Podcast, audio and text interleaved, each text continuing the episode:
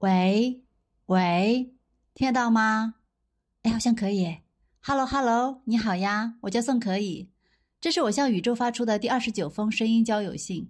上周啊，去电影院看了动画电影《穿靴子的猫二》。虽然以前也没有看过第一部，但是我看之前其实是有期待的，因为我是从李松蔚老师那里得到的推荐。他完全没有任何的剧透，只是说里面探讨了一些心理学的议题，还像开玩笑一样说电影的结论啊是猫猫狗狗多么可爱，去撸猫撸狗吧。我立刻就心领神会，心向往之了。看的时候啊，的确越看越有滋味，无论是对角色的设计，还是故事情节的走向，都引发了我内心里面很深切的共鸣。这是看动画电影很少有的感受。所以接下来我会有一小部分的剧透，介意的朋友可以先退出，等你看完了再来也不迟哈。穿靴子的猫呢？主角就是一只特立独行的、敢闯敢做、自命不凡、想要追求成为传奇的成年男猫。因为猫有九条命，所以它一直都随心所欲的任性跋扈，连丢了几条命都浑然不觉。终于啊，被他挥霍到只剩到最后一条命的时候，死神出现了。他在死神面前第一次体会到恐惧，肌肉紧绷，毛发竖立，全身都动弹不得。这很像人到中年的感觉。年轻的时候，我们总是无知无畏，心怀理想，肆意的冒险，想要证明自己可以做到一定的成就，可以成为一个值得被传颂的人。因为看起来似乎有用不完的时间和无数次的机会。等到时间的沙漏只剩不到一半的时候，我们会开始意识到人生的有限性：时间有限，能力有限，选择和机会也有限。我们也开始直面生命的脆弱，生命的有或者无，也许都只是在死神的手里。就像前段时间，我和闺蜜朋友们都经历了新冠病毒的冲击，在我们咳嗽不止或者呼吸急促，完全失去了对身体的掌控力的时候，我们都升起过一个念头：我这次可能会死吗？然后又互相安慰：啊，不至于，不至于，我们才四十岁啊。你呢？你有过这种念头吗？是在什么情况下产生的呢？靴子猫在恐惧的阴影下，开始重新选择了生活方式。他脱下自己那身代表战斗力和传奇身份的装备，挖了个坑埋了起来，还给自己立了块碑，相当于把过去的自己给埋葬了。他成为了一只普通的猫，来到一个愿意收养流浪猫的露娜婆婆家门口，忽闪着可爱无辜的大眼睛求收养。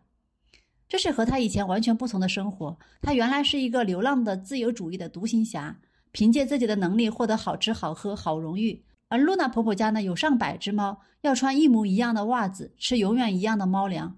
到了饭点儿，所有的猫都要挤在一个长条形的大食槽旁边啃猫粮。有了尿意呢，猫咪们就要在猫砂盆旁边排好长的队等着。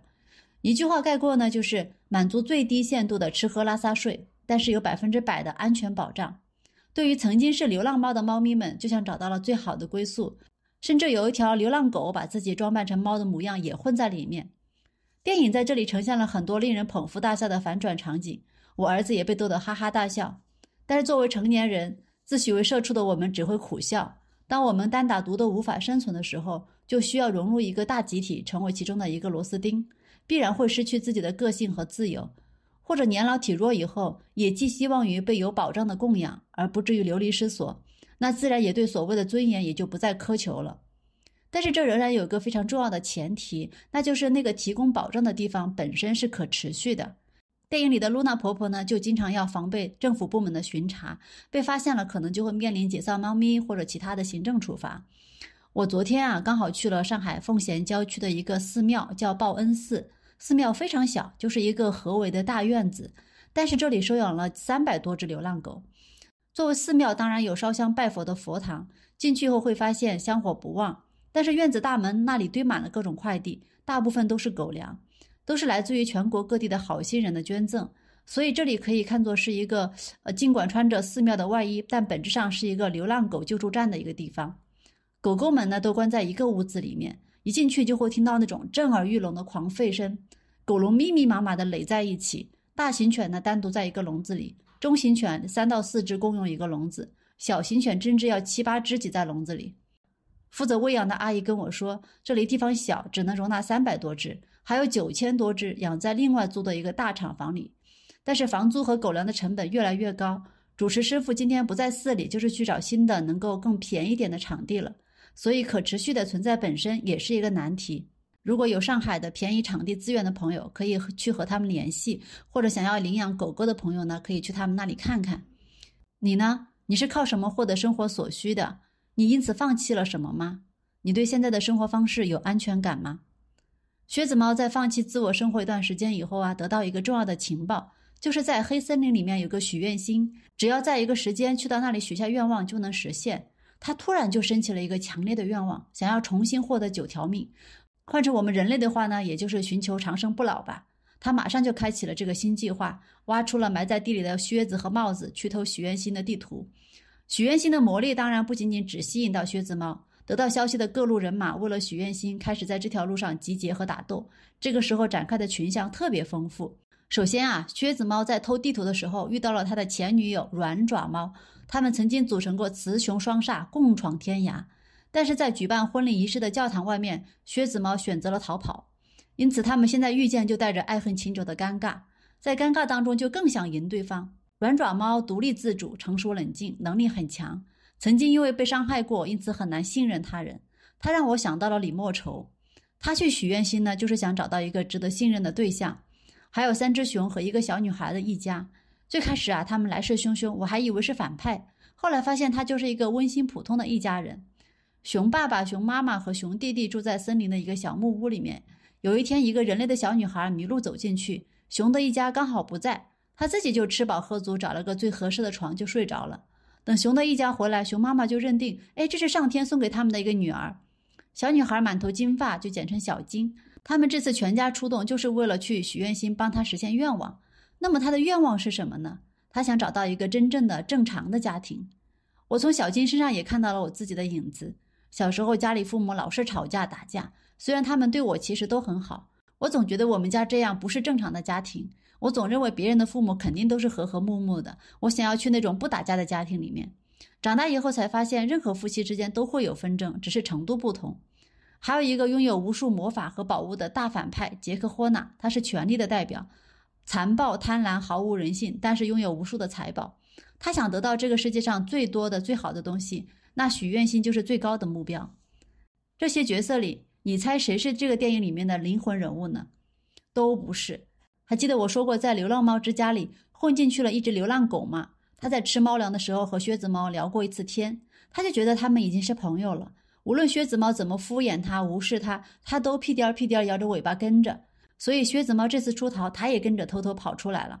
在所有出现的角色里，他是最没有作战能力的，但他才是故事的核心。他曾经在一个家庭当过宠物狗。后来被装进一只袜子，丢到了水里遗弃。他自己讲述的时候啊，没心没肺的，一点都不觉得悲伤，反而觉得一切都很好玩，很有意思。那只袜子也被他当成了自己最喜欢的衣服穿着。他的理想是要去做一只疗愈犬，给别人带去温暖和安慰。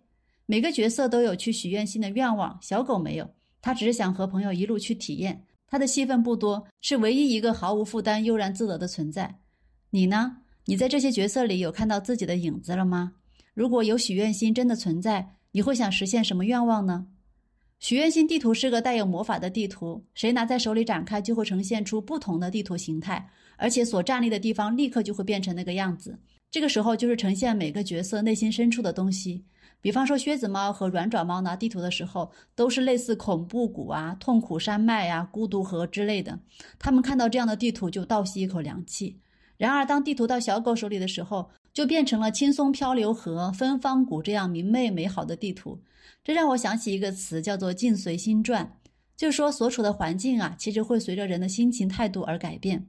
其中有一个令我印象深刻的场景，就是他们来到了一大片有树木那么高的玫瑰林，玫瑰身上全都是刺，密密麻麻的挡住了去路。靴子猫和软爪猫就拿出武器，打算砍光所有的玫瑰，没想到越砍越多，玫瑰花也越长越大。小狗呢，凭着天性的本能，它就凑进去闻一朵垂在了地上的玫瑰花，那朵花就突然很快乐地升到了天空里去，然后让出了一条通道。原来呀，玫瑰花垂下来挡住路，只是为了让人闻一闻它的香气而已。电影的后半部分真的很精彩，我就不再剧透了。总之，大家其实也都求人得人了，克服了对死亡的恐惧，重新打开了信任的内心，获得了幸福的能力。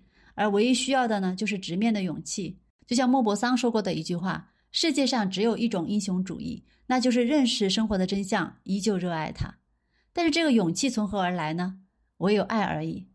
如果你也看过或者有什么感悟，也期待你的回复。可以加我的微信宋可以二零二幺，或者发邮件宋可以 letter at 幺六三点 com。啊，这份信就到这里吧，再见啦。